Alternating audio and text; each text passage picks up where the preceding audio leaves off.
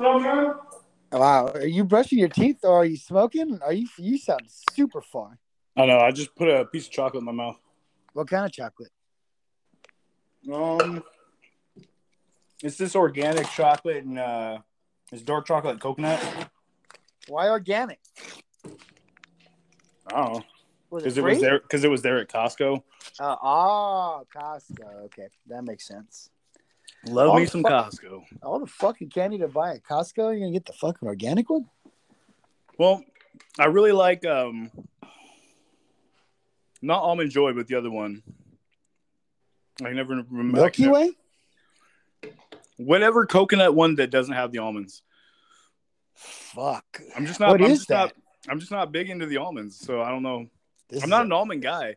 I don't This like This is them. a shocking revelation. What about like chocolate? almonds. What about chocolate covered almonds? I mean, a friend of mine at work, he he brings in. He's like a natural lifter, like or whatever you Yeah. want to call it. He Yeah, he he only does like push ups, sit ups, pull ups, like body he's weight. pretty stuff. jacked up. He's in good shape. I mean, he's not gigantic, but like he's in good shape. And he always brings a mix, like half regular almonds, unsalted, and then half with uh, chocolate covered. Have we We're went gonna- down this? Have we went down this avenue yet? I don't think we have. All right, we're gonna check this right at the podcast, by the way. But uh, go ahead, continue. So he uh, he'll offer me if I have to stay for graveyard shifts. He'll be like, "Hey man, do you just want some of my my almonds to get you through?" And I'll be like, "Yeah, sure, that sounds good." And I will purposefully leave all of the unchocolated almonds Hmm. and only grab the ones that have chocolate.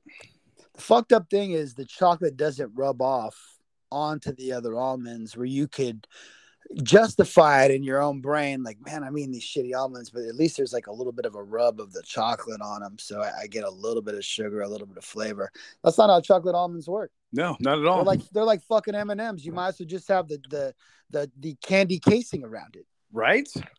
And of course, So- that's the only reason I really eat the almonds because I want the chocolate. can and i the tell real you what fucked up thing is, I, I don't even. I'm not even that big of a chocolate fan. So Man, this is unbelievable. This is fucking unbelievable. So, I'm not a I'm not a chocolate coconut guy. I'm just not a real coconut guy. Period. I got to be in a mood for it. Um, like coconut shrimp, I got to be in a mood, dog. Um, so I'm I'm already distracted. What I got going on at work is I have usually two different assortments, two mixes, if you will. Okay. One of them is just almonds, unsalted, with lightly salted peanuts. And that's all that's in that fucking thing. All right. okay, So I graze this thing, I don't know, three, four times a day. And what I mean by graze it is I'll open it up and I'll grab a fucking one or two handfuls. You know what I mean? I'll kick the shit around with it. And then I have my second one. And my second one, I mean, it's really just candy. You know what I mean? Like, I'm going to keep it real. It's got granola, like the chocolate granola. That's fucking candy. You know, it's, it's, it is. It's, it's, it's candy. I've got the double chocolate almonds. Mm. So they're almonds, but it's double chocolate. So it's more Yep. chocolate than almonds. It's like fucking. It's like they found baby almonds for these. that's the perfect almonds. fucking mix right there. Boy, is it!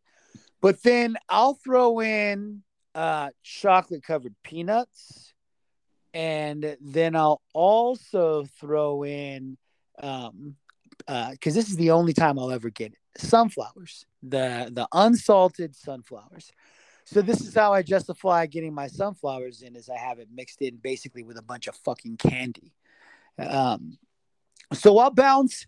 I try and stay away from that one, right? But if I'm having a bad moment at work, or if I'm just fucking whatever the reasoning, the justification for okay, I'm going to the candy mix now, and I'm getting fucking two, three handfuls of that shit. I try not to go to that because I'm really trying to get to the summer here and trying to tighten up the core. And I'm trying to run again, Jess, and I'm trying to do Right.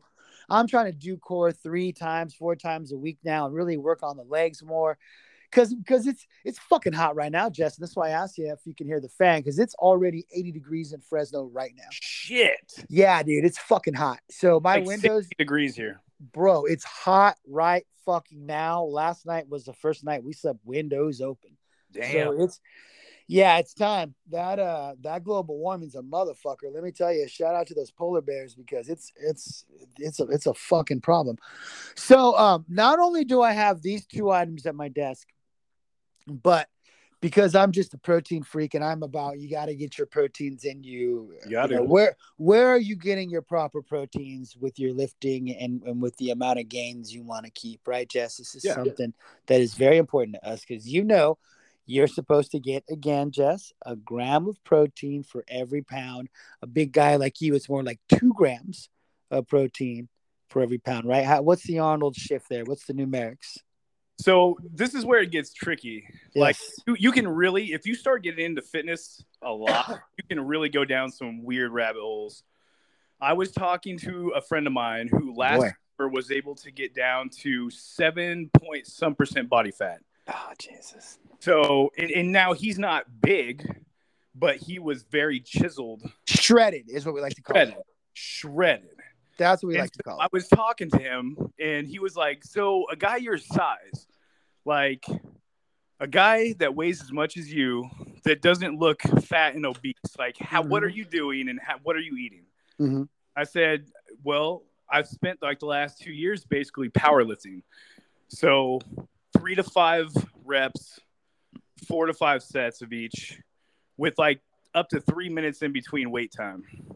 That's a long fucking time. Three minutes. I mean, it can take you. It, it can. There's been times when I've been in the gym for like an hour and I've only done like three body parts, and I got to leave. I'm done. I'm toast. So I told him I'm switching my. I'm switching things up. I'm lifting lighter, more reps. Mhm. This is my get ready for the summer. Yep. Uh, workout routine. Mhm. I told him as far as eating goes, I said the general rule of thumb is just what you said. It's about a gram of protein per body fat, or uh, per per pound of uh, per pound of uh, yeah uh, body weight. And he goes, now here's the thing. I dropped down to seven point whatever percent body fat. I went and had my body like measured. Mm. I guess there's these machines or whatever Oh boy. literally tell you how much muscle mass you have in your right arm. Yeah, these are amazing. How This much? is above a nutritionist. This is sports science medicine. type shit. yes. This guy got all sorts of squirrely on me, started breaking shit down, and he said the real rule of thumb is not per pound of body fat or body weight, it's per pound of uh, muscle mass in your body. Mm. So he told me that what I need to do is go to one of these, you know, sports science things and have my body fat to muscle mass projected and it prints everything out for you. It tells you where your problem areas are, it tells you where your muscle mass is mostly being built up. And he said per pound of of muscle mass in your body. I've yet to do that Mhm. we actually have a place uh, that's over by my work. It's a pretty old school gym, but they they were able to maneuver this machine into their building, and you just stand on a scale, and it just measures your entire body, everything. It's unbelievable. It costs about forty five dollars per time. I was gonna it. say a hundred bucks. No, this one's about 45 bucks. And uh, they say that you should do it at least twice a month until you kind of figure your body Yeah. out. And then Yeah, you can start doing it maybe once a month, once every uh, other month. So I haven't done that. But as far as what I've been doing eating wise, uh, protein, it's a pound, uh, a gram per pound. I I'm going to fucking uh, wrap my mind all night around per pound of muscle mass, not necessarily per pound of body weight. That's gonna fucking. Right. That's gonna just rattle my drum all night tonight, Jesse. So thank you. Anything, listen, anything that we do after this, ladies and gentlemen, because this is staying in the show. I've requested this three times now, Jess. uh, listen, we're just feeding you food for thought in all aspects of life, and uh, in my opinion, it's going to be difficult to top this one. Uh, you know, it's just all shitty sports takes uh, downhill from here, ladies and gentlemen. Hey, you guys, It's Paddy the Baddy and fucking anybody that listens to the show, especially this one in particular, you can hear shitty sports takes from ESPN, Fox, anywhere. anywhere, uh, anywhere, literally. You're gonna hear them from us here in Yeah. just a few minutes. Yes. But the stuff we give you on the out. Mm. That's the stuff that you really should pay attention to. It's that's the only this is, gold. this is my opinion. The only reason that we still have any listeners because again, the sports takes they're either laughing at us or where we were right, where we were wrong. I, I think I don't think we have as many people that agree with us as we did. I don't know five six years ago. And I was doing this because again, we like doing this every few weeks before we actually kick off the show. I was rattling my brain because someone was talking about Don Frye on Twitter. And we love to plug our Twitter at Team Toss 21 with the old Twitter account at sporty underscore nuts with a Z, um, where we were able to have thousands of followers, well, thousands, not just 300. So uh, we were able to score Don Frye. And I was thinking back to that interview. It kind of gave me a deja, of, uh, deja vu moment because – the anniversary of that fight with Takayama, it, it just came, or, or it's today, or, or it was this past what was it yesterday? I think it was yesterday. And when we talked to Don, he was so intimate about talking about that fight. And my assumption is because he's talked about it so many fucking times. Um, but re- do you remember just how great he was talking about it and talking about after the fight and talking about how enormous the Saitama Arena is? You know, the the fucking Tokyo Dome. You know, where the the the arenas that the Young Bucks sell out. Yeah, uh, Don Frye was great, and, and uh, I mentioned this to you via tweet at uh, Valdez spelled backwards five five nine plug. Thank you. Uh, that Don Frye, he he's an OG when it comes to the fight game. Uh, he was uh, uh, what was the original Fight Club type thing? NHB. NH. Thank He you. wasn't an MMA guy. He was an NHB guy. Yeah. Don Frye has been from one side of the world to the other, fighting guys in a cage or a ring of some kind. Sometimes multiple in one night. And the fact that he said, "Oh, you want to interview me for your tiny little podcast that doesn't, you know, isn't simultaneously broadcasted anywhere?" Yeah, sure, why not? That was enough to make me a, more of a fan than I already was. And then for him to be promptly on time, get on the mic and just talk and just kind of let loose and let go of everything he was he was uh, proficient with his words, you know, very eloquently spoken guy. You would think a guy that's been hit in the head as many times as that may have a skip or two in a sentence. You good. Not Don Frye. Don It was Frye, great. notch, top notch guy. Jesse, we've had three fighters, and if it's more, please let me know. But these are the three that I remember from the old pre Zuffa days.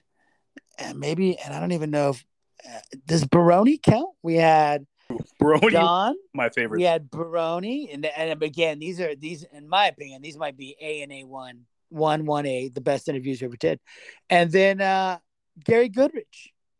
We had Gary Goodridge on, and Gary Goodridge, he, he wasn't he wasn't the best interview. He was great. He was good.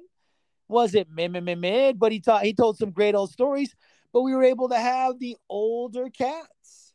Right? And- like, am I missing anybody? I might be missing somebody. Let me No, know. we we've had others on. We've had plenty of other people, but it, uh, again, I'm talking about the old guard because we've Kevin Lee and all these guys. So many, uh, Smiling Sam. We've had so many UFC fighters. And a lot Uh, of these guys, by the way, we were snagging back when they were fighting up in Canada or you know in Mhm. Mexico, Just wherever. um, bull bullfighter ring. Like a lot of these guys and We were gals, getting got- Bellator. you know, we we Sha- we were picked up a getting one FC. Well, one FC. I don't even think it was on American television. I, and this was before streaming. Remember that we were getting Victor Coy. Yeah, Victor Coy. Yeah, he was he was actually a big fan. He was he was spoon feeding us. fight- I'm saying and that stuff was super cool. Uh, how about uh Mark, guy from uh Canada? That's what the Pavlich, the Pav. It's the Pav. Mark Pavlich, man. He also I I now I'm only saying this because this is our podcast and I, and I can, but I believe that Pav was a fan of the show. I think that he listened and I Yes, he think he paid attention because he was a brand guy. He wanted to make sure that everything attached to his brand was gleaming bright and shiny clean and That's we us. did that for for the Pav every single time. And he spoon fed us guys like Alvey. Uh, I think he got us Pro Gonzalez at one point in time. Yes, had lots and lots of of yes. Oh, because of the path.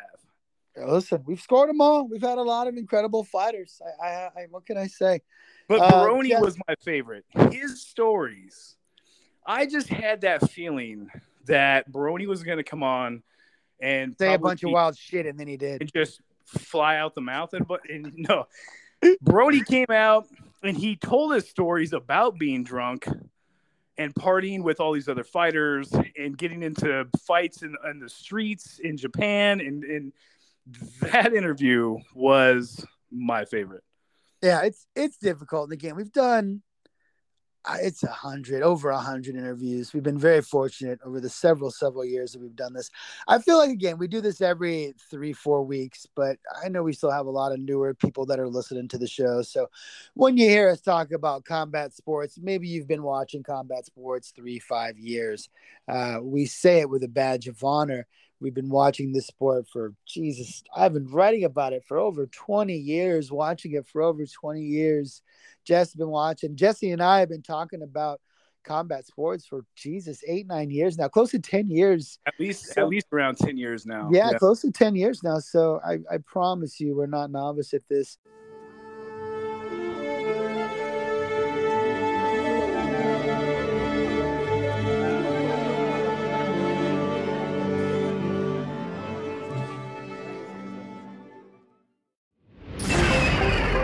This is that other sports show. Let's go.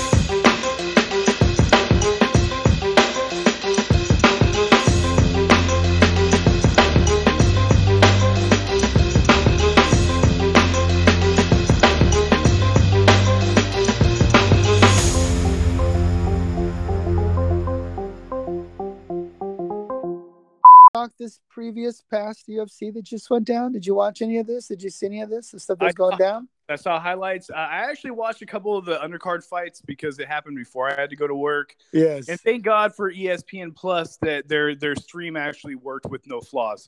So I was able It's to rare, but it happens. fights, able to watch these fights, at least some of the undercard fights. The main card was really, and I believe it was probably it's probably the only show in my time watching the UFC that I've seen that many bonuses served up. Is it because they just didn't pay anybody? I mean, we can get into that. They just probably pay? didn't pay nobody. They didn't pay.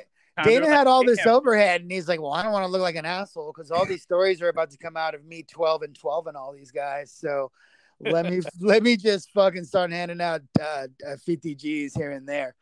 Um, to kind of just jump around the card because you know we don't like to spend a ton of time recapping here, but Craig Krylov, I figured that fight would deliver, and boy, it did. Durden Mok- uh, Mokayev opening was fun. Pavlovich, uh, Shamil was fun. That ended in a knockout.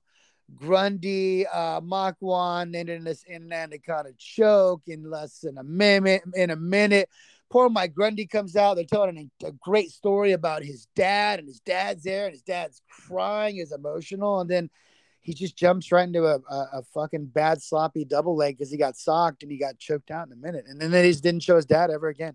It was Well, it's you- just one of those things that happens in combat sports, right? Like it's clear they're clearly trying to put Fighter A over, showing his dad, showing him home, and then he just gets beat in a minute. It's just bad. Um, Jess, I'm gonna jump into some of the main card here. Are you ready? yeah, let's do it. All right, so Ilya Topuria, uh, we assume we you and I were jumping back and forth on these fights, um, so it's not about who was right, who was wrong. But uh, Topuria, I said he's being set up here to be the big star, and he knocked out Herbert something fucking fierce, nasty knockout. One of the multiple highlight knockouts, and and this is why uh, they handed out a lot of bonuses. Uh, without talking too much about Paddy the Baddy, because we'll jump up into his fight it seems to me like at some point the trajectory is for these two guys to fight. Jess, what are you thinking? Okay, so uh, where I was at, uh, versus Paddy the Baddy. It feels like that's what they're trying to put together here. Without going too much into Paddy's fight, because we'll go there. Uh, do you think this is the fight they eventually set up? And what are your thoughts on uh, Ilya? Early thoughts. No, I, I I think you're I think you're onto something with there. Uh, both guys being hometown guys, both guys having winning records, both guys being exciting in their fights and getting finishes with the the way that they do. Topuria, I think I picked Herbert in this fight. I feel Yeah, I feel like uh, somebody should give me my money back. Like I wasn't fully prepared for what Topuria could could swing at, and uh, he basically took Herbert's head clean off. It was a pretty vicious KO. He looked really good. Hometown crowd loves that shit. Uh, England fans are ravenous for their Yes. their their fighters, their athletes, their hometown crowd people. Paddy the Baddy, he goes out there, he gets the finish. Uh, I think that we both kind of figured that Vargas was the fodder in this in this fight. Um, he was kind of just meant to go out there and get beat up, and he did. Paddy the Baddy, he's he's technically sound. He's got good submission uh, and uh, good submission technique, and uh, I, I think that he could have problems with a, a stronger uh, Topuria. Topuria uh, seems to at least offer more strength, a, a bigger strength advantage. Um, but I think that this is the fight that they're going to set up, and uh, I would love to see it happen. Um, but we've also heard, or at least from what I saw on the uh, intranet, that Paddy the Baddy says he will not fight anybody in the top 15 without getting paid Yeah. top 15 pay. Um, Topuria is not top 15 guy, but he is undefeated, and I think it would be a huge fight in a very big draw for a main event type card, unless you throw Tom Aspinall versus Shui, Uh-oh. Paddy the Baddy, and Topuria as the uh, co-main. Any of those combinations really makes another England card really tough to want to pass up. Yeah, I, I need to see the revised rankings because I'd like to see what they do with Aspinall. We talked about it last week. If he's able to get rid of Volkov, he's going to jump up the rankings. I've been saying this for the past six months. They're really trying to create new stars in that heavyweight division because they got to find a way to push Ngannou out and push these newer guys. Uh, I just heard Ngannou is going to be out for nine months. So clearly, the the the groundwork is there. It's being laid for him not to fight in all of 2022, which, which again is something we discussed here. The Paddy the Baddy thing is interesting, and, and I want to touch on the on, on the pay stuff. Uh, since you're since we're talking this fight, Jess, we'll jump right into it. Vargas came out game. He came out swinging. He cracked Paddy early, but it wasn't enough to hurt him. I don't know if it startled him, but it, it was just enough to make the fight serious. Uh, Paddy is is is well rounded, but still a little rough around the edges. A Little raw. I think that yeah, a little raw. You're right. I don't know if he's ready to be taken out of the oven yet and fed to those uh, top 15 dudes yet. And I don't know if Topuria is the fight to make yet either because these two dudes might be the future of this sport in this country, you know, on this side of the pond, as we like to say. So uh, I would probably put that on a back burner. Now, if both these guys get knocked out of their next fight, maybe we revisit it, but we'll see. Time will tell. Um, it'll be interesting to see what they do with Paddy. Paddy is the is in that uh and I think I might have said it last week, the O'Malley area, right? Where he is clearly a star. He's a rising guy. He has a buzz, he has a following, right? And it's crossing into America now, not just regional. So what happens there? Does he does he get paid? Does he renegotiate? Does him saying the same thing that Sean said, that the same thing that we're hearing a lot of fighters say is, hey man, if you want me to take a step up in the division, I'm fine doing that. I want to step up and pay. Does that rub Dana the, the wrong way? Uh, time will tell, right? Well, we'll see. Um, How about a matchup with Amirkhani? Amirkhani comes out there. He's he's been well known in the sport for quite some time. He's had his ups, he's had his downs. We've all we are all aware of that. If you follow the the fight game close, Amir goes to England. He subs out quickly Grundy, who was obviously the fan favorite, with his father in the audience and mother sitting there crying and tearing up the whole entire fight. Amirkhani goes in there, plays the role of the of the villain, and finishes the Englishman off early. What if Paddy the Baddy you set him up with Amirkhani in a fight where Paddy the Baddy can get his revenge for his fellow countrymen? I love I I like that idea, but I don't know if again if we're about protecting Paddy, I, I don't know if that's the fight I'd make. I, I think there are other fights they have to make to be uh, just a little bit more protective of him if they're thinking of him as a future star. Right now, if it's a hey, we're gonna throw him in the fucking mix and see what happens, stylistically, that's a hell of a fight. Uh, I'd love to see it. I mean, I would absolutely love to see it stylistically. Um, that's just, that's just a hell of a fight. Uh, I want to touch on some of these other fights as well. Uh, Gunnar Nelson versus Sato. I mean, it was fun. It was a bit of a banger, right? A mixer, if you will. Uh, heavy Gunnar Nelson. He looked great on all three rounds. Uh, but the the meatball Molly versus Luana Carolina fight. Yeah. That's a, that's the fight, right? This is a fight where Molly clearly she became a star this night, in my opinion. This is the way you want to push a fighter, male or female, going forward. And credit to Luana, and I said this when we discussed this fight last week, Jess.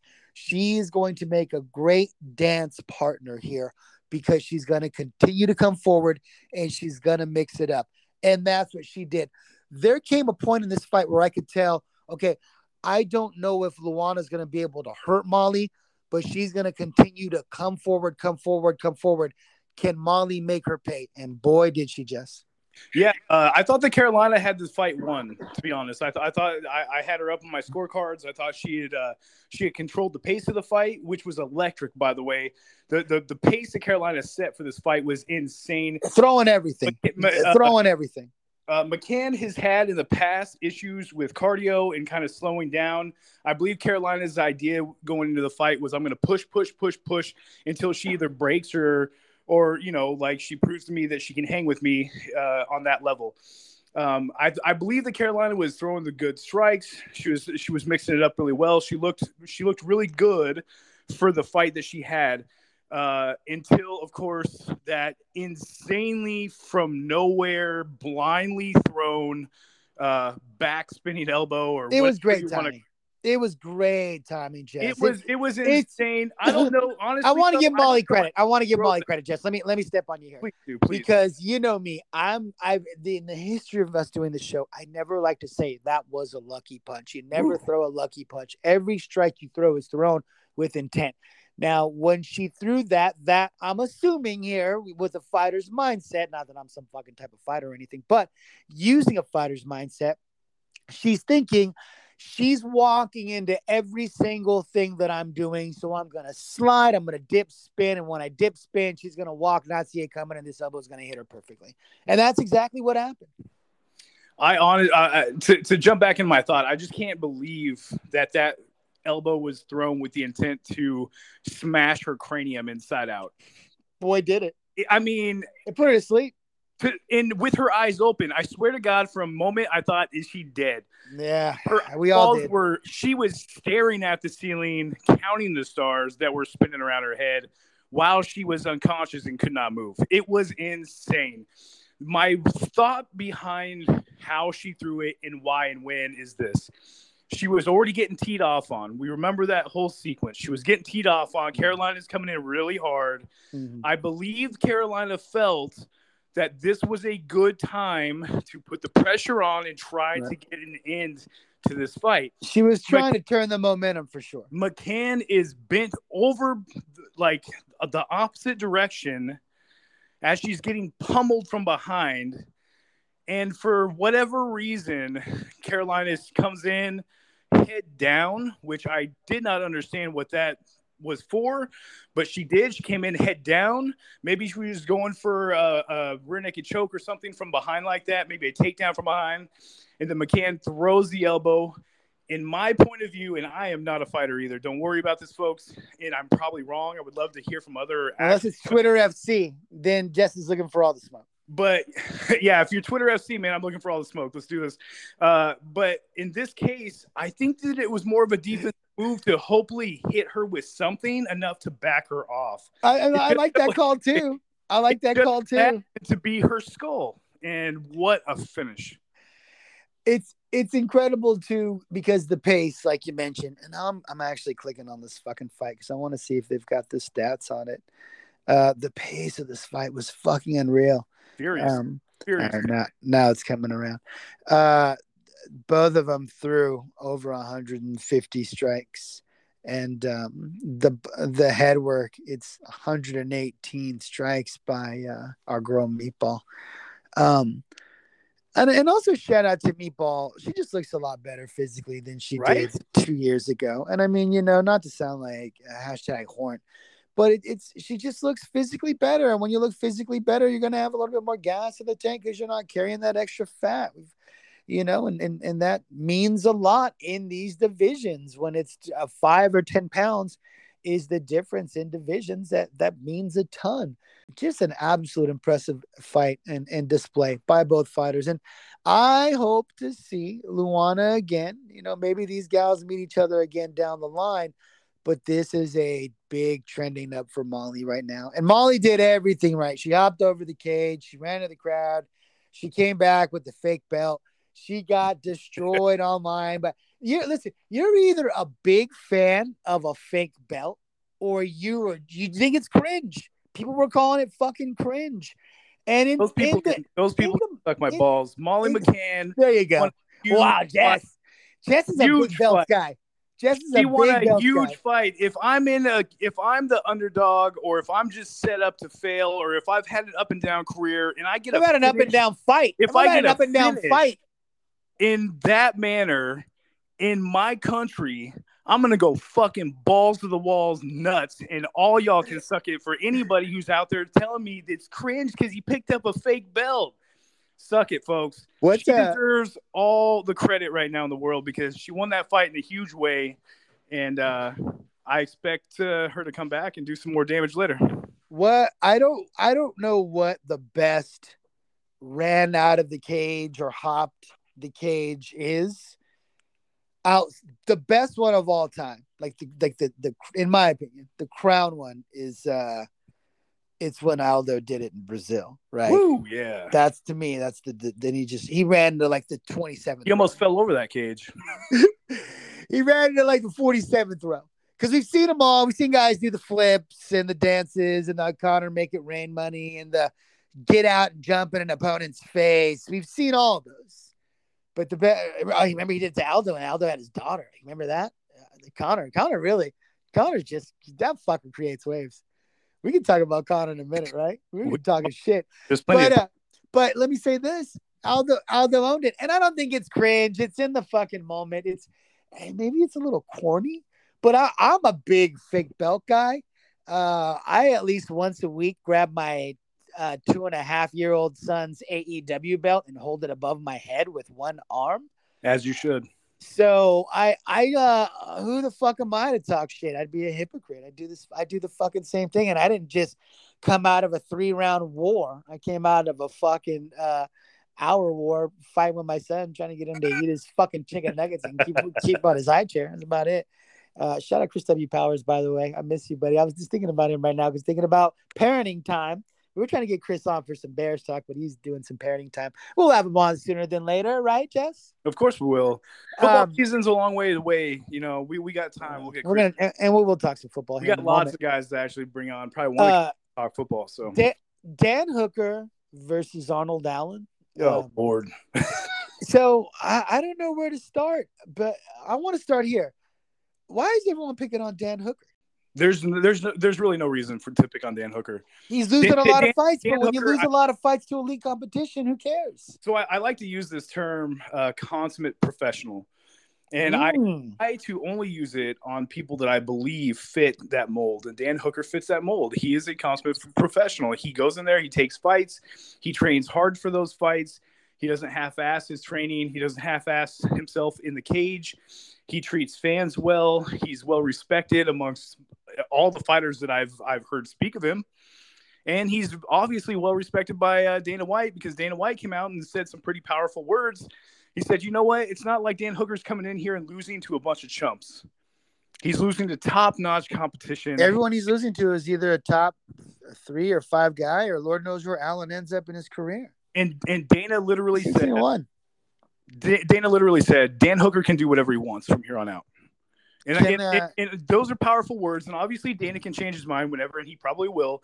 But for the time being, Dan Hooker doesn't take easy fights. He takes fights that are really, uh, really tough, really hard, and that will push him. And this was just a freight train coming at him. Again, hometown guy.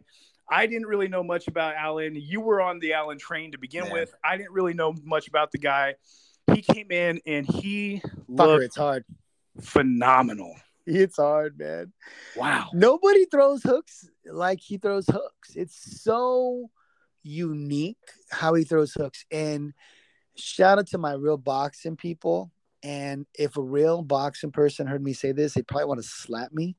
But dude, when he throws those hooks, it's so much like marvelous Marvin Hagler. No one, no one throws hooks with the intent and just the ferocity that he throws them. And it's the body hooks too. Like he just it's it's the southpaw position. It's almost like a Kronk gym style of hook that's impossible to describe unless you're watching Allen. And if someone watches, if someone's listening to this and they have that MMA comparison from a southpaw, please give it to me because it's not it's not a Diaz brother style of hook No. because they don't throw with that type of intent.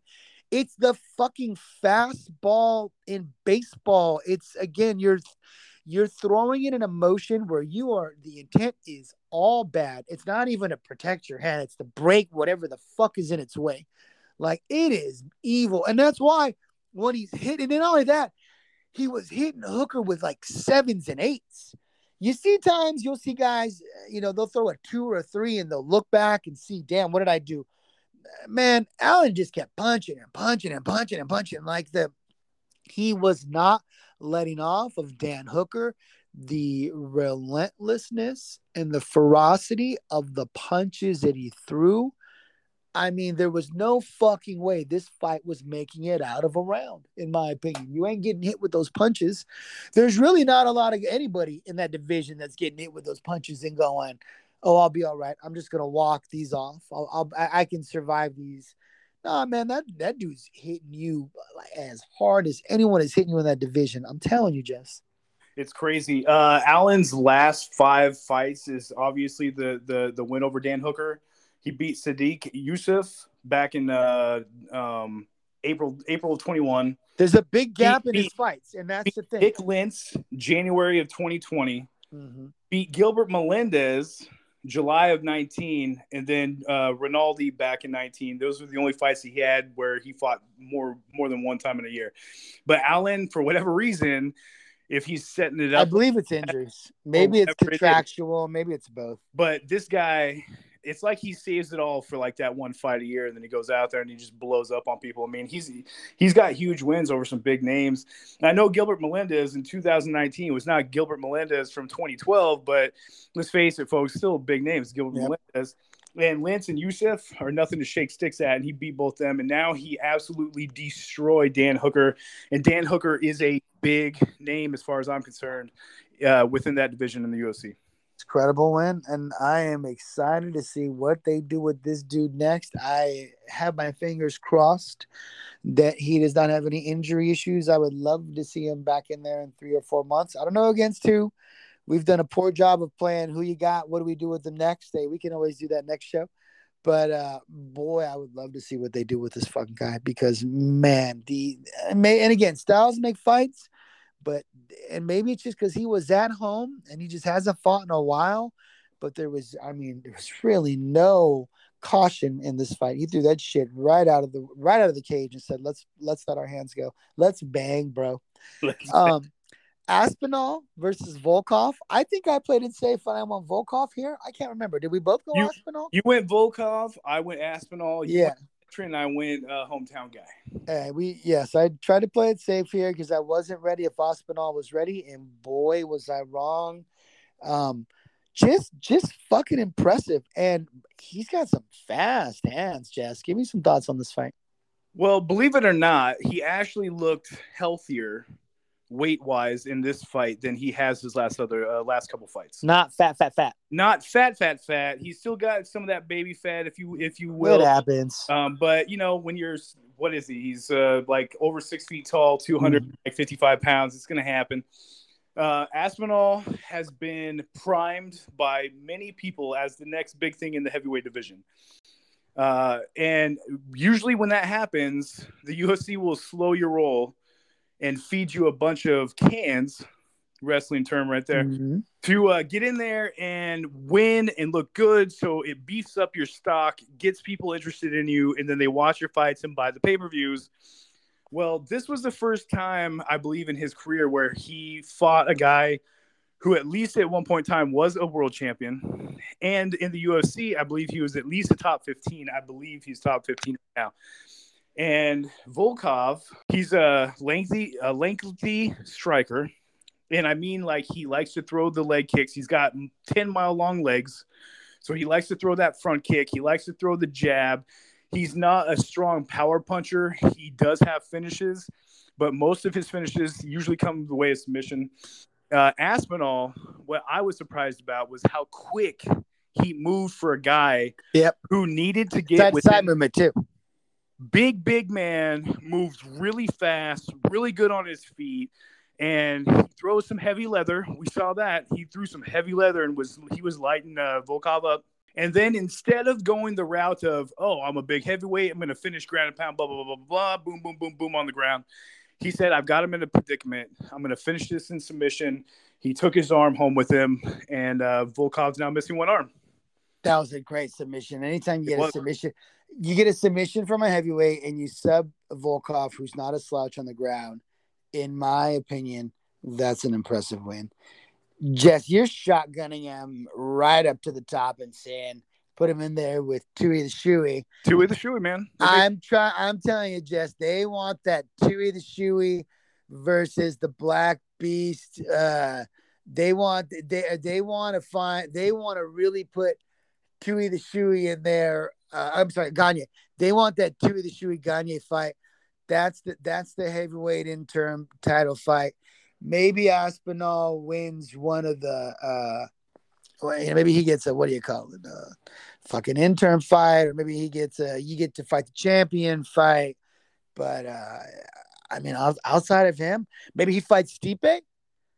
Is As isn't Aspinall the perfect guy for Jon Bones Jones? Does that guy still want to fight heavyweight? Does he still fight? What's he doing? Is he is he is he Is he- fucking? bailed out yet? Is he? Uh, Is he? bail? Is he? How's his legal stuff coming? He's got a lot of. He's got some legalities. I don't He's know. got things going on. Maybe on. he's trying to make some stuff work out with the baby. Maybe him and mom. They're gonna pair up with their their attorneys? Maybe he's gonna be the guy that wrestles Seth Rollins at WrestleMania. Ooh, yeah. He's been putting on muscle. He's gonna probably look bigger, if not as big. Put some uh put some sweatpants on him like they do almost, so his legs don't look like chicken legs. Well, But you know what? He's got strong ass legs. I ain't trying to shit on his legs. I'm just saying. Here's a matchup for Tom Aspinall, I'm ready. Andre Arlovski. Oh Jesus! Arlovski's on like a five. I think he already knocked out. streak. I think he already knocked out Arlovski. No, Like- he ain't fought Are you Arlovski. sure? Yes, I'm almost positive. Let's Let's let him fight. Let's let him fight Andre Arlovski. I mean, you're only putting this on tape. It's not like somebody could fucking Google the fights and then look and go, oh, actually, Jess, you were wrong. He fought him like three fights ago. I could have swore he just beat him. But you're right. I, I think Arlovski's on a win streak. Um, Arlovski's on like a five fight win streak. They're all decisions, but who so- cares? So He's maybe winning fight. Aspinall wasn't in there. Throw him in there. right. Aspinall versus Andre Arlovski. Up and comer versus legend of the game. Is Let's make it Stipe versus Aspinall a bad fight? You don't like that one? You're throwing that one right in the trash? I think it's I think it's too too much too soon for Aspinall. What the fuck has Stipe done? He hasn't fought in two years. Yeah, Stipe's still. You know that that still man's gonna- dangerous? Has he really? You know that man's going to come in in shape. He's got that agree. boxing. Yes. He's got that speed. Yeah, Uh, I'll give you that. he's he's just. I think that he's he would be a little bit too much on the on the feet. And Aspinall, even though he likes to go to the ground, he likes to tend to start trying to test where he's at with his opponent as far as strikes are concerned. Trending up, trending down. Can I go Uh, trending up, trending down? Just a counter argument. Yes, please. That's it. Trending up, trending down. Aspinall's trending up, and fucking Stipe's trending down. He, Ah. he had the fights. The fights with DC were ages ago, and then the Ngannou fights were fucking two and three years ago. He's done. He's he's done nothing. Aspinall's The man, been fighting. pulling babies out of burning buildings. Yeah, he's doing. I mean, I just don't Oh, know if he's trending up. doing. I just I don't know. I I feel like I would. I feel like that's a 50-50 fucking fight right now. I don't have. I don't have the faith in Stipe than I did three years ago. It's not. This isn't him versus DC where he's fighting a blown up heavyweight, and this isn't him fighting Ngannou where we just keep going. Well, maybe Ngannou's too green. Like Stipe's old. He's been fighting the fucking UFC for 10, 12 years. That feels like a perfect fight for him. Um, It could. I mean, if you want to, you can make that the up and comer versus the legend. I guess that works too. And Oh, Stipe. Stipe You- you obviously holds more water than uh, Andre Arlovski at this point. You want to you want to do uh, Aspinall versus Black Beast? That immediately. So you're immediately doing one of two things. Aspinall wins. Now he's got two big names under his belt, and now there's no there's no disputing he should be fighting whoever wins Gane and uh, our boy. Um, eh, or you do uh, Black Beast wins. Well, now Black Beast is right back in the mix. I still right? think Shui, I still think Shui fits in there. I think two. I, think you, I think I Shui, think, I think Shui the versus being- Gane is the fight, no matter what. Shui versus Gane is I the. I don't like I don't like that matchup for Shui. I think that you want to add a fun fight that's going to be exciting. Most You likely, think that fight's going to be exciting? I think no, I think Gane is is 100 percent over Shui. I, I think that I think he gets blown out. I think he gets uh, TKO'd on the ground hard. I don't even think that it probably lasts the whole entire first round. You think Gane knocks him out that quickly? Yeah. I probably, I honestly, I think I agree. But you, but the fight's got to happen. Here's the thing, right? Here's why you're right. Because Tui's going to take chances, and Gane destroys people that takes chances. He's going to pick them apart when he takes those chances. So you're right. Probably doesn't probably doesn't last a round because Tui's won his last few fights going fuck it. I'm biting down on my mouthpiece and throwing big punches, and one of us is getting knocked out. And it happened against, uh, and he was able to do it against Black Beast. He was able to do it against Greg Hardy. I don't know if he uh, Gane goes fuck that. I just I pull back. I pick you apart. How do you Um, how do you how do you go to Ciryl Gane after you smashed out a guy who's barely a fighter in Greg Hardy? Like I just don't see. I, I just don't. get, just I don't the see rank, the upside. I don't. ranking. It's just it's about ranking, Jess. It's just I'm just I going I- just I, understand that. I goofy just UFC ranking. Up in that, I, I see. Uh, I see him. I see. Tui is is fun. He's an exciting guy. He's he's good on the mic. He's entertaining when he's talking. Uh, he's entertaining in the cage. He he can by like you said, he bites down on the mouthpiece and goes straight forward and tries to throw heavy heavy shots. And I think he's the number one ranked dude. I'm not even joking. I think But he's I- I think he's the number one ranked dude. I'm just telling you, Ciryl Gane destroys him in one round. I agree. I agree. And and you and I are in agreement, but I think and But I, I just do styles make see fights. where you're coming from, and I understand that. So You got to make the fight at some point. It's got to happen, and then there people are going to argue, "Hey, Tui's got a fucking puncher's chance, and at heavyweight, anything can fucking happen." all right, then we do we do Gane versus Shui, Yeah, Aspinall versus Stipe, and Stipe's comeback. I love that. We just booked it. That's There it. There we go. You do those. You, you could do those fights on one UFC main event, co-main event, and you're booking it as, hey, whoever fucking wins. it. My computer sucks. I'm trying so hard to get to um, the heavyweight rankings, and my computer's just taking an absolute shit. I can't even get to the schedule, let alone the UFC rankings. But um, I think that's the fucking fight. I think I think those are the fights and the co-fights to make. Jess, I am dying to look at the schedule here for this week's UFC. There's not a ton of fights to talk, but there's like two or three fights to talk. Is there any chance you could pull it up or no? Or I have the fights. I have the fights. can you? What fights are you interested in? And, and shoot them out to me. I'll tell you who I got. You Very have mid. Very mid. You have Askarov versus Kai Kara-France. Uh, I think that that's the first actual. That's the that's that's the sexy fight. that's the sexy fight. That's the interesting fight. That's the fight that's going to determine, you know, who truly is tr- going to trend up and who's truly going to trend down in that. Uh, Askarov comes at you with that wrestling background. He's also undefeated minus a draw. Kai Kara-France has had some losses, but in recent memory, he's really come along strong and he's looking like a contender. And he's been beating down some people that have names attached to him. Uh, Jay, I'm going to let you go ahead. Tell me how you think this fight goes. How's it end? Give me the names one more time because I'm so busy losing my mind over this computer that I forgot them already. So we have Askar Askarov. He's primarily a wrestler. He's got some striking background. And then, of course, there's our boy uh, we talked about on the show before, Kai Kara-France, fight now New Zealand. Team Robert Whitaker. Striker, obviously. I think all everybody in that camp is a striker. Uh, they're coming at you. Kai Kara-France 23 and 9. Askarov's 14 0 and 1. Um, you and I are both big Kai Kara-France fans. Um, he is a dog in this fight, which is very intriguing.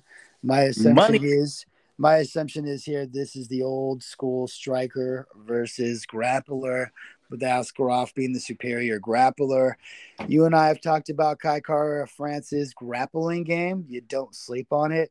Um, but uh, Askar is just he's really really complete, and uh, I would not be surprised if he submits Kara France sometime in the second or third round.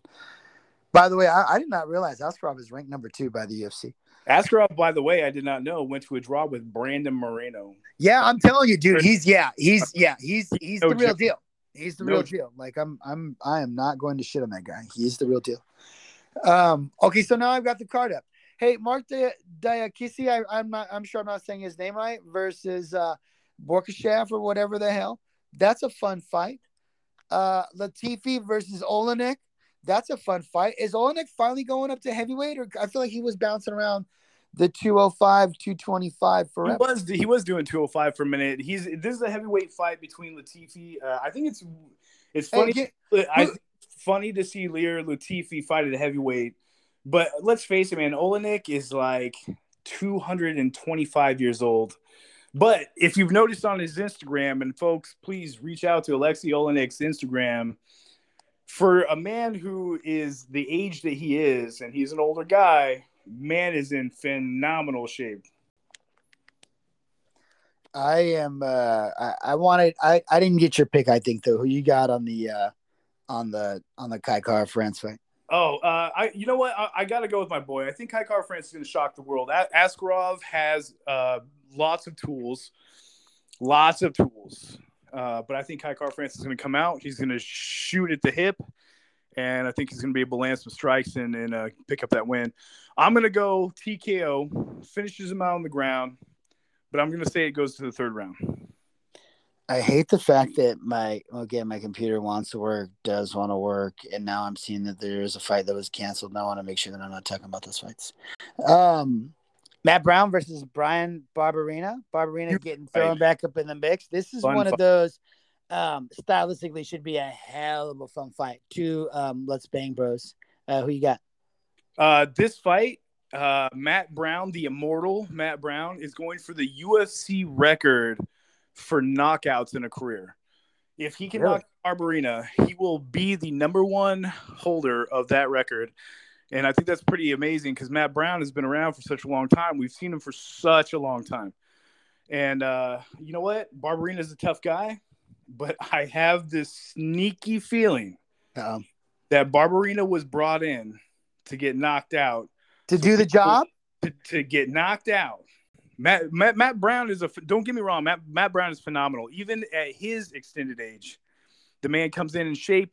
He trains year round. He just he's he's uh he's just the guy when it comes to that type of stuff. Like he never is out of shape. He's always fight ready, and the man has hands, dynamite in his hands. And Barberena's slick. He's got some uh, he's got some ground moves, a little bit of wrestling. He can strike, and he will try to strike with people but I, my money is all over Matt Brown picking up this record. Yeah. So uh just to make sure we're on the same page, I'm going to Askarov winner. I'm going uh Latifi winner, and I'm also going Di- Di- the Matt Diakiese winner.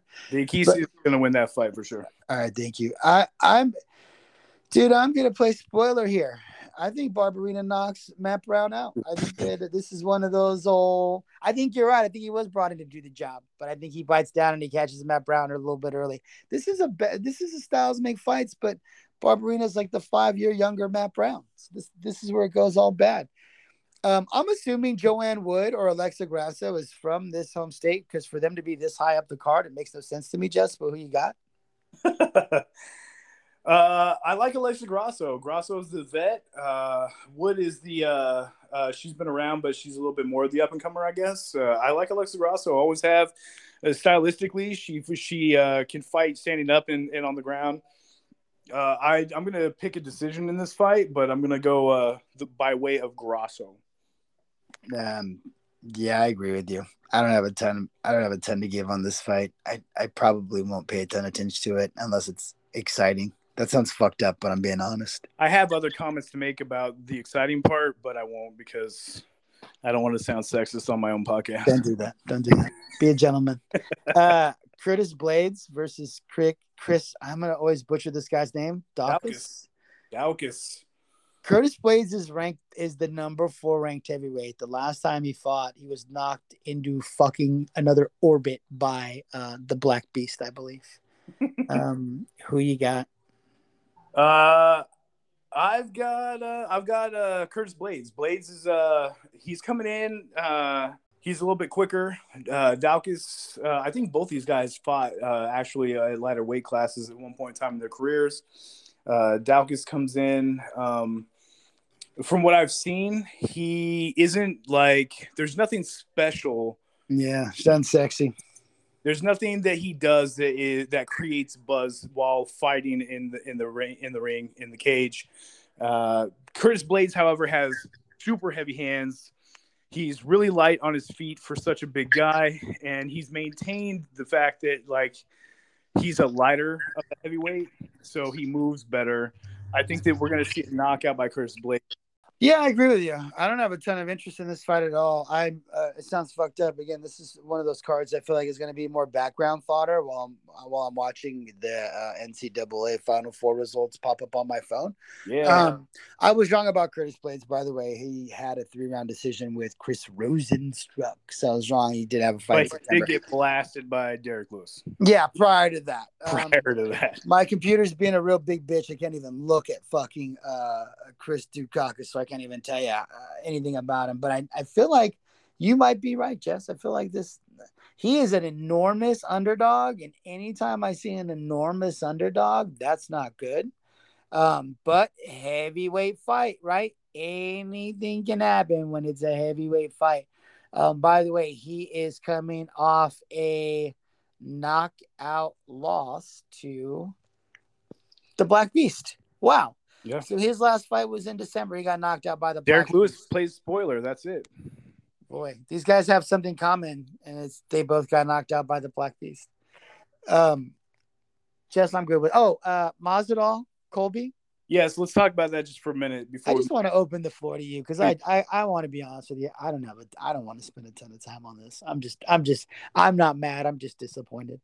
I, I'm gonna, I'm gonna. I'm gonna give this to you two ways. I'm gonna give this to you two ways, folks. Here it goes. Uh, Masvidal and Colby. Uh, at one point in time, I guess they were friends. Something happened. They used to train together. Now they don't. Then they they finally fought each other. Colby won a very convincing uh, decision win over Masvidal. Uh, not anything special. He didn't hurt Masvidal. There was no. It was mostly just Colby's outstanding wrestling and, That's and all it was. skills. That's really how he wins fights. It can become very frustrating. I think Masvidal is in a weird space uh, headwise in his career in his life. I think that there's been a lot of things, a lot of losses that have happened uh, as far as like in the in the cage. Uh, money concern as far as like where he where is he getting that money? Is he going to go pro wrestler? Is he going to go uh, you know stagehand and create his own business? Uh, I think he's got too many hands in the pot, man, and, and his head's not on straight. And then that loss to Colby kind of set everything off. Whatever was said after the fight or during the fight, Masvidal said, "I don't care about this. It's still it's when it's on, it's uh, sight on scene, and so or it's on. You know, like as soon as I see him." I believe Colby came back and said, "You know what? Let it happen. If I see him, I'm going to do the same thing." Uh, a lot of people said it was, you know, entertainment value only, and then obviously Masvidal, you know, was, was And something real else about- happened. two things, two thoughts. One, you never sucker punch a man.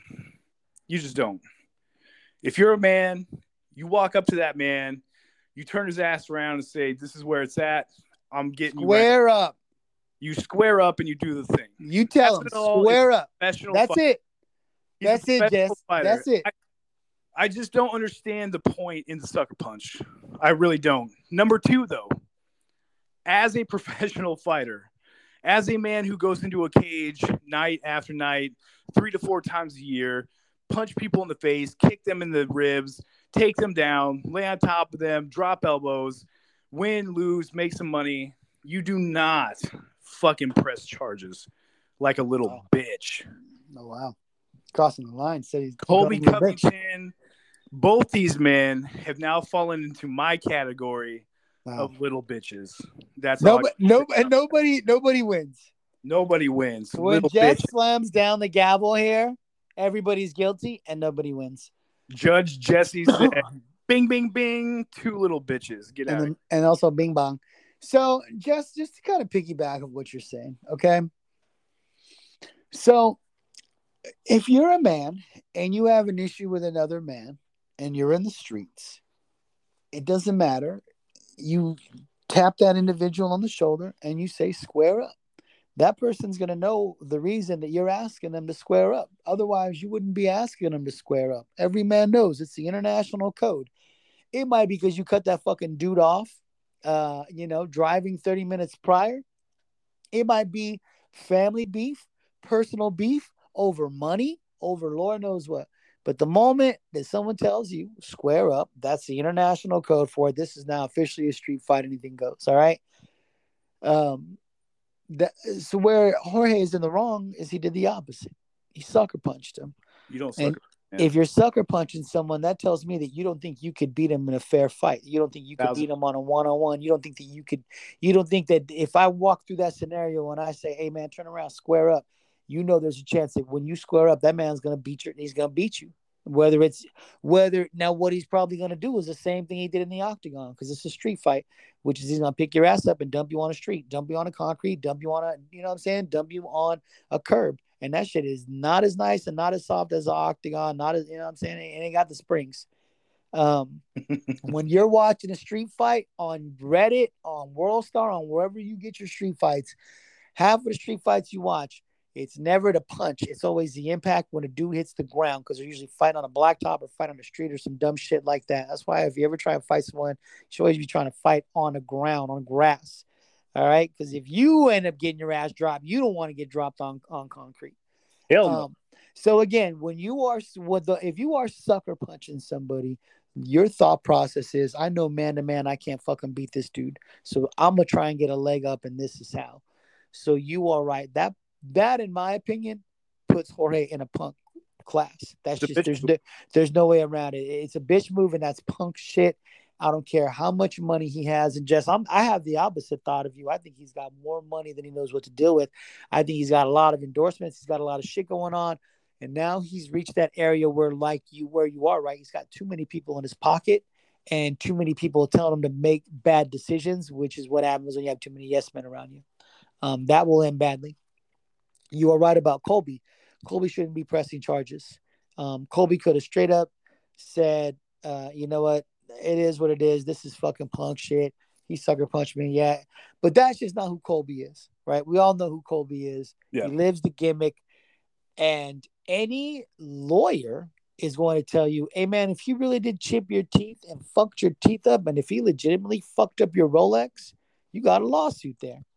Sue for what's right. That's you know, that's unfortunately we are we're in a country which is uh, sue happy, you know, lawyer happy, ambulance chaser happy, and so Jorge now is going to be hit now where it's going to hurt him the most, which is going to be in his pocket, because now he's got to pay for lawyers, and now he just had to pay to bail his own ass out, and now he's got to pay for uh, quality control, PR control, and there there is a enormity and ripple effect to his uh his the cause and effect, if you will, the repercussions, and this is the shit he's got to deal with now, and now even if Colby says, "Hey man, you know what? I just want to settle this shit out. You know what, man? Just give me, just cut me a check for fifty thousand dollars because we don't want to go through all this court shit." That's still fifty thousand dollars. I don't care if I don't care if Jorge signed a half a million dollar contract. That's fifty thousand dollars. Fifty thousand dollars is fifty thousand dollars. Some people listening to this podcast won't make fifty thousand dollars this year. You know what I'm saying? Like that's a lot of fucking money. So hurting them in the pocketbook, and ultimately, if you want to say Colby's a punk for that, you know, just the old school thought process of, hey man, snitches get stitches, and why you fucking running the cops, you know, he's a punk too. And I do think the smartest way to hurt somebody, if you're in this section of life where you're both making money one way or the other, is the pocketbook, man. That- and that's what Colby's going to do. And that's what Colby's going to do. But Colby already won. Colby already won. Colby beat him. Colby uh, took away from his fucking fight purse if there if there was a win bonus, and Colby made more money by beating him. So Colby already won. There was no, there was nothing. Again, there was not, there's nothing that Colby was going to get out of this other than now further repercussions via these lawsuits. Yeah. So Jorge fucked himself. And man, come on, just you're gonna be dumb enough to do this shit and then put yourself on the internet right afterwards. Like you just then your and your managers putting it like again, you you just you're surrounding yourself with a bunch of dummy yes men. And shout out to our, our Florida listeners and our Miami listeners, but man, y'all got a lot of dumb people there uh, endorsing that shit. Like, Yeah. where's the where's the person? He's talking about his family, and and and Colby said shit, disrespectful shit about his family. Where's the smart family person in your in your? Where's the smart person in your family that has the the the head on his shoulders and goes, "Hey man, that's cool. Let him talk that shit because you're gonna make more money than him in the long run run anyway. So fuck him, ha ha ha, and keep it moving. You And don't go." You don't go, oh, we found out he's at the fucking cafecito over here on fucking nine on 141st Northwest. So we're gonna fucking jump in a car and go sucker punch him. What kind of shit is that? the the biggest thing is this you can have you can have two good people in your corner one person saying hey look man if you really feel that strongly like you got to finish this like hands on hand then go man up square up and tell them you don't talk shit on my family you talk shit on my family we do this there ain't no going back Colby we do this one of us is getting up one of us is walking away that's the way it is and then Colby says hey you know what i ain't do i ain't fucking with this I'm walking away from this. I don't, I don't know what you heard. I don't know what you you've been hearing, but I'm leaving. And then and then you can at least leave with the satisfaction of saying, "Hey, you took that step as a man. You said square the fuck up, and he walked away from you. You never. I, I can't. I, I'm sorry. I just. I'm going to go back to this again. You cannot. You never sucker punch somebody. We just I don't, don't. ca- I don't care what. Jay, you said it perfect. When you go to that level and you got to sucker punch somebody, it's because you know that Mhm. that person you're about to sucker punch will probably fuck you up if you square up with them. Mhm. That's the best chance I got to beat this. Best chance I got to win this fight is the sucker punches, dude. The only Best chance I got to out. best chance I got to beat this dude is to hit him with a bottle. Best chance I got to beat this dude is to, is to get a weapon involved. Man, you lost. You fucking lost. Mas- Masvidal lost big, and That's what. I lost. T- took uh, another L and uh, in the last month, uh, two L's in the last four weeks. I hope he's fucking happy. And more L's coming out the pocketbook. The L's are just gonna keep coming. I'm telling you, just I'm gonna make sure I tag the show every time he, he has to. He he's paying out a settlement here, or he's paying his lawyers, or he hears something that's costing him money because all this shit's costing him money. I'm telling you. It's it- it's it's gonna fuck her. The restaurant. If he if he sucker punches dude in front of a restaurant, this restaurant's gonna sue him and say we lost business because of this. Um, Well, he's already get sued by Colby yeah, and the dude that he punched, who wasn't even Colby. It was some other guy, like a buddy of. Colby's. so there's He's the, getting, night, he's he's he's taking the biggest L that he's probably ever had in his entire life. the line of And- for lawsuits. what? Because because what? There's there's no there's no For what satisfaction? For There's what no- satisfaction? What's the satisfaction? To say, yeah, I did that. What's the satisfaction? Absolutely, man. Absolutely stupid. So listen, and, and we say it all the time, and I want to finish here because we just spent a lot of time on combat sports. But let me finish here. That's why these guys aren't doctors. It's why these guys aren't politicians. It's why these guys aren't um, creating the COVID disease, uh, you know, the fucking the vaccines. These guys are fighters. They lock themselves in a cage for entertainment. We cannot be surprised when they do dumb shit. Let's move on. Let's let's talk a little NFL and then Jess, I, jump off. I want to hit Tyreek Hill. The waves. We talked a lot about quarterbacks and the waves that were made because of the teams that were moving or were moving to. And now, right when we ended the show, we said Davante Adams just traded. What an impact this is going to make. And the impact, the, the big wave here was Tyreek Hill moves away from Mahomes, moves to the AFC East by proxy now you look at that Miami Dolphins lineup and you go, holy shit, that young coach played Madden GM. He got himself a Mostert at running back. He got himself a little tight end. He's got himself some great receivers. Tua's got pieces all of a sudden. Jess, where, where do we start? Give me some thoughts. So the Tyreek Hill stuff is interesting because uh, if I'm not mistaken, Tyreek is from the area. I think he's from Florida. I, I don't know for sure. I, I I read something about him tweeting out, "Hey Miami, I'm coming home." So I'm guessing that he's got ties to the area, which probably made it easier to make that decision along with the 140 million some Yes. contract, making him the richest wide receiver in NFL history. That probably has something to do with it also. That, I think that has a ton to do with it. Tyreek Hill is fast. We already know this. Jaylen Waddle is also very fast. Yes. and both these dudes are going to be burning corners for a long time.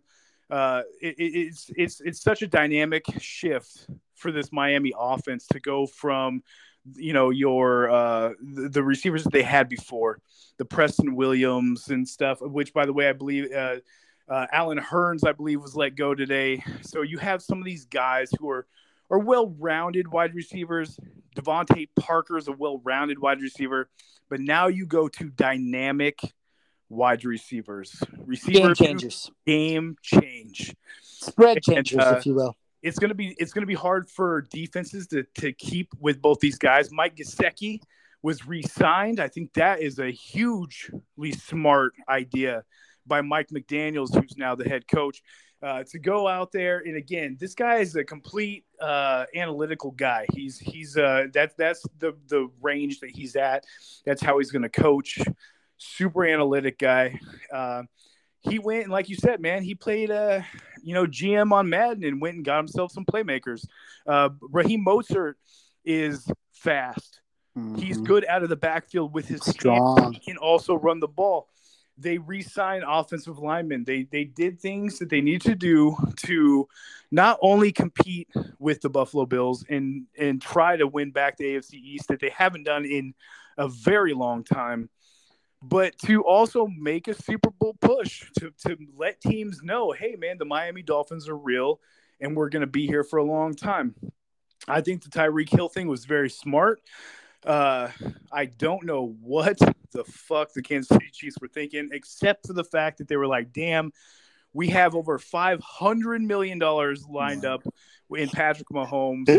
We have a lot of money lined up in Travis Kelce. I don't know if we can throw another 150 million at Tyreek. I just don't think it's going to happen. Uh, but in the other term is the Chiefs get to they don't really have to rebuild. They still have Mahomes. They still have Kelce. They still got CEH. So they're they're good there, right? They got the core pieces still. And on top of that, now they've got six extra draft picks.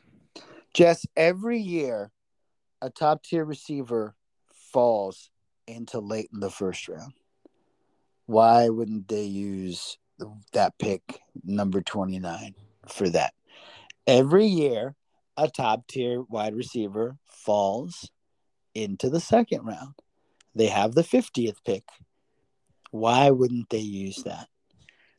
If Mahomes, and I'm a firm believer in this, is so great and he is the difference maker and can make average receivers above average and above average receivers elite. Why can't he do this with a first round pick? One of those kids from Ohio State, the kid from USC that everybody's fucking fawning Right. about. Yeah. Why can't Mahomes now? If Mahomes and the Chiefs, who tend to always be sneaky around the draft time, and uh, let's say let's say two of those kids are gone by pick number 25 and they decide at pick 26 to go hey whoever the fuck you are take 29 take 50 and we're going to move up we've seen andy reid do this we've seen the chiefs do this to me jess i tweeted it and i believe you nailed it i think this is a financial scenario and that's it they maximize the value out of Tyreek. They realized he was going to get paid like a mother once Davante got paid. They knew the agent phone call was coming and they said, let's be proactive. Let's maximize our benefits. Let's do the best we can. Let's lay it out to uh, the agents here. Hey, here are the Jets. Here are the Dolphins. Here's another team that's that wants him. Who's he want? Whoever he wants. As long as the package is right, we're making it happen. And they made it happen. Um, I believe this is an absolute win for both teams. I do too. And I would not be surprised if in two years from now we're going, will the Chiefs turn this into that and the Dolphins turned this into that. So it ended up working out for both teams. Jess, we talked a lot about the AFC West last week. and uh, I'm really interested in your thoughts now, because I want. Of course, we're going to turn this into some Buffalo talk. It feels to me now like that that second wild card is going to be very difficult to obtain. And I don't know if it's going to come out of the AFC East now. So winning the AFC East now seems more important than ever. Would you agree? Oh, 1000%. Any team in, uh, whether you're in the AFC West, which is going to be extremely tough, the East, You got three hitters. You got three hitters right It- there. it's and you don't love Denver as much as I do, but I love Denver. No, I now I I don't think that Russell Wilson. I think he pushes them closer to a Super Bowl run. I don't think that they make a Super Bowl run. I don't. They were like nine, they were like nine and eight last year, Jess, or eight and nine, and, and Yeah. that was with fucking uh, whoever the fuck their quarterback was, Elvis Gerbach. I love that dude. Thank you. Uh, he was the Kansas City Chief for a while too. Uh, uh, I again, I think that Russell makes them tough. I think he makes them contenders, but I don't think that he's going to be able to get there. There's still flaws in that game, that offense and the defensive side of the ball that that I can see being exposed. I think it's okay. So I, I think it's fair to say that the Chiefs and the Chargers are somehow getting the one or two of those spots. It's the safe Chiefs to say. Chargers win the division over there. I don't know which yet. And uh, whoever does it is getting the wild card. Then whoever doesn't gets the wild card. So In the AFC East is Mhm. different because I don't. I believe that the Jets win at least two more games than they won last year. ah, Jesus, what's that? So is that three games? Three or four. I I see. I can see them winning four games. I feel Actually- like that's actually- a stretch. Actually, I I'll tell like you this. a stretch. Let's flip this around. I think the Patriots. So I've tweeted already that I do believe the Bills win the AFC East. The the Dolphins come in second. They win like 10 games, 11 games maybe. Bills win 12, 13 games. I think the Jets win 6 games. I think the Patriots who have done jack shit in the offseason and I don't get me wrong, Belichick is a, is a mastermind come Yeah, draft you, time. you're gonna do this, aren't you? But I don't. I believe that this is where the Patriots really fall off because Uh-huh. they they've lost a lot on the defense and offensive side of the ball. Yeah, right. They're really leaving Mac Jones with jack shit to work with this season. They still got going to have to come up with a. Don't they have a lot of picks? Don't they They have a lot? don't. I. I think that they got their average one through seven. Uh, they, I may, they they, may have a, they may have a pick extra here too, but I don't think it's too many. Bill Belichick's really going to have to work the draft to find pieces to add to both sides of the ball this season. Otherwise, you're going to see the Patriots win four or five games. So you God, yes. I'm telling you right now, I'm not Okay, even joking. All right, This so so serious. let's stop. So let's stop there. Let's stop there. Let's stop there. or the Let's Patriots. stop there. I'm, I'm saying four I'm, or five I'm. I'm just gonna let that take simmer. So now we're gonna talk about the North. Okay. So whether Baltimore wins that division, or the Browns. so whoever's whoever doesn't win that division is gonna be in the mix for that second playoff, that second wild card. Yeah, I, I can agree with that. In in the South, let's say Tennessee rolls again, right? Well, Indianapolis just got a lot better just because now they got Matt Ryan. Who Did they really get a lot better? Yes, they did. I, I, yeah. Oh God, really I'm get a so lot ready to do better. that. Yes, yes, they did. Nickel arm Matt Ryan playing in the cold. No is he better? double- Than, is he better than? Is he better than Wentz? I, I think it's pretty. I think it's uh, Just uh, a yes or no. Just a yes or no. no, no. I don't think he's that much better. God, Jess. Okay. Well, this is where we disagree. It took us some time, but we got there. Um, Wentz is fucking terrible, and they don't need Matt Wentz. They don't need Matt Ryan to throw the ball 40 times, Jess. They need him to throw the ball 25, 30 times because they run the shit out of the ball with that great line Taylor. and those great running backs, and they win games with that great defense. So my point is, The defense it's gonna lost be on that side of the ball too. it's going to be such a scramble for that second wild card between the fucking five teams that we just named that aren't even in the East. That it that you have to win the East to get into the playoffs. Bottom line, I agree with that. That that you got part those I will- four or five teams in the mix, Jess. Even though you disagree with all the other shit we just said, You have to win. If you're Buffalo, if you're Miami, we got to win the East. you've got to win that division to You make. got to. We There's- just named. no- we just named. no other way around Fucking a, a five teams, and Lord knows what happens with the Steelers. Lord knows Malik what hap- happened to the Steelers. You never That know. could be a game Ma- too. Maybe Mitchell figures it out. Maybe they go back to running the ball a ton. Maybe their defense is. We know their defense is always good. Tomlin's Tomlin. You know what we feel about Tomlin. We I'm do love Mike Tomlin. him. Uh, The AFC just got a lot better, man. It's an arms race in the AFC. It's gonna be. I'm. I'm again. Uh, it's gonna be. I. I cannot wait. And I know. Listen, we got a lot of time, and we probably. And of course, we won't do it until after the draft. But our picks, uh, picks, our pickums for the season is gonna be very interesting. This is going to be very strange. And You- I haven't even you looked know- at you Buffalo's know schedule, which is gonna be tougher. two teams, two teams right now that are very extremely happy that all the great quarterbacks or the better quarterbacks in the NFC have moved to the AFC. The Dallas Cowboys and the and the Los Angeles Rams, Yep, And God, the Rams just got better too. and possibly even the Tampa Bay Buccaneers. But it- literally, it's it's those three teams in the NFC competing against each other to try to get to the NFC Championship and and, and to a Super Bowl.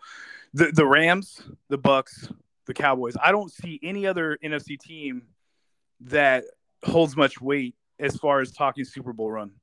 We'll do. There's, Uh, there's, there's going to be teams that look good because there's really bad teams in the NFC now, but the Rams, the Bucks, and your Dallas Cowboys, it is time to make a run.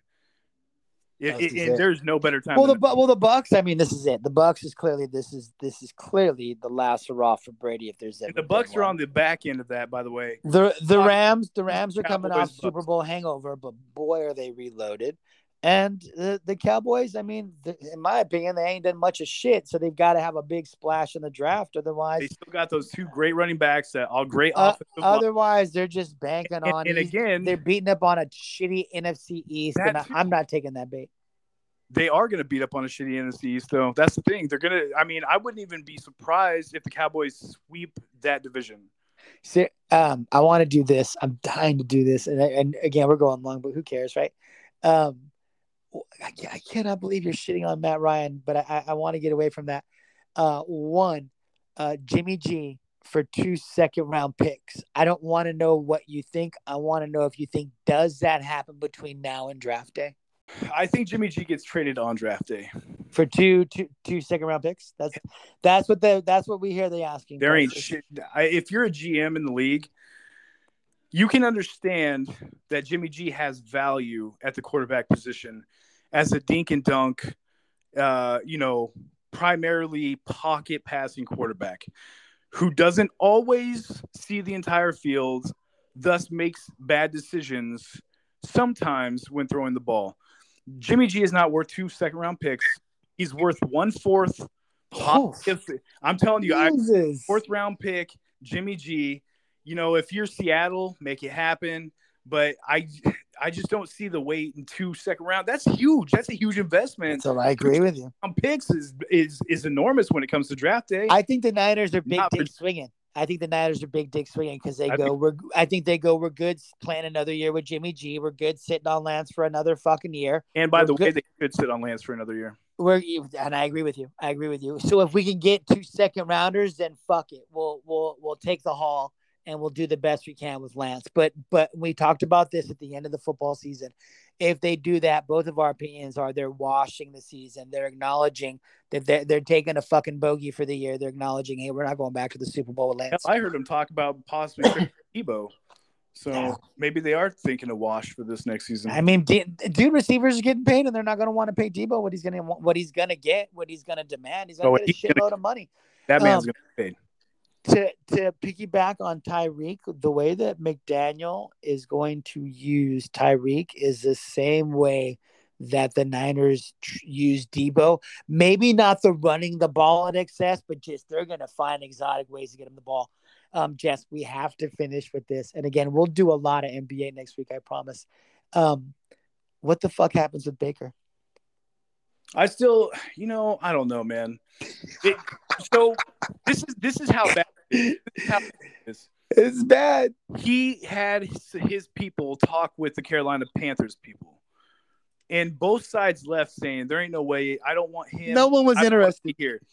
The only team that has, has expressed any interest whatsoever in Baker Mayfield has been the Seattle Seahawks, and that's because they have no other options. Even Marcus Mariota is going to go to Atlanta. Even Jameis Winston just got signed a two-year deal in New Orleans. Baker has cornered himself into the smallest market a quarterback has ever been in for the past 15 years. Quarterbacks get paid. Even not very good quarterbacks get paid. Baker has just pigeonholed himself into a terrible situation. I think the only option that he has is possibly going to be a backup Yeah. or go try to contend for a starting spot over in Seattle. That's literally all I can see for him right now. Baker is officially the last girl at the dance. Everybody else has a dance partner. Everyone, everyone, the fat girl, the too tall girl, the girl that, that didn't put her makeup on right. They all got, they're all dancing with fucking somebody. And Baker's the last one. He's got no one to do. The, Seattle's out there. Seattle's like, fuck, am I gonna sit at the man? I'll, I'll am I gonna stay leaning on the wall? They're like, fuck, we did just trade for Drew Lock. I mean, I- we just run him out. He can play. I mean, yeah, we can dance with him. We can dance with him. Okay, so Jess, two things. One, if I'm Baker, fuck it, take the mulligan, take take the mulligan and sit out, and somebody is going to turn you into Mitchell Trubisky. You're gonna find the right beat writer that's gonna write all the right stories about how now you're healed and COVID's gone and the shoulder thing's gone and the labrum's healed, and and and all it takes is one fucking team. That's it. You got to gamble on yourself. Uh, two, Jess, my final question, and then you can hit all of the things, and I got to get out of here. If you're the Philadelphia Eagles, do you take a look? You got a shitload of picks. I mean, not even talking about the first round picks. Just uh, do you take a look at Baker, or do you say, "Fuck it, we're gonna run Hurts out there"? Well, if if I'm the Eagles GM, I I definitely would I would poke around Baker, see what the main cause of of his inactivity in free agency has been, The money. or or what the, what the bigger issues are. I definitely want to take a look because if if I'm the GM of the Eagles, I'm obviously I haven't expressed much love or confidence in Jalen Hurts. So yeah, Baker is an option, but at the same time, is Baker Mayfield better than Jalen Hurts? I think he is. Ugh, That's the one guy. they're both mid. They're both so mid. Yeah, So mid. You don't go mid to mid. You just try you try really hard not to, to be in that situation. Don't go mid to mid. All right, hit the plugs. Go- I'm done. We went long. We went long, but it's okay. I want let- you to let's do like, plugs like and then get you out 90% here. of So, folks, please thank you for listening. First off, thank you for being a consistent listener. Thank you for all the countries and people from other countries listening in. We appreciate you every all. single one of you. Uh, Twitter people, we love all of you guys for listening in as well. Please continue to follow. Follow the show at Team Toss 21. Please follow my friend here on the other end at Valdez spelled backwards 559. He's super outrageous and and everything he says is just fucking funny and awesome. Please follow him on Twitter. WrestleMania live but- tweeting coming next weekend. AEW shit all the time. It's beautiful if you're a wrestling fan. This guy will light you up for sure. Uh, follow me at JTT81, and uh, that's it, folks. We will we will listen uh, uh, to you hopefully, and uh, be back next week.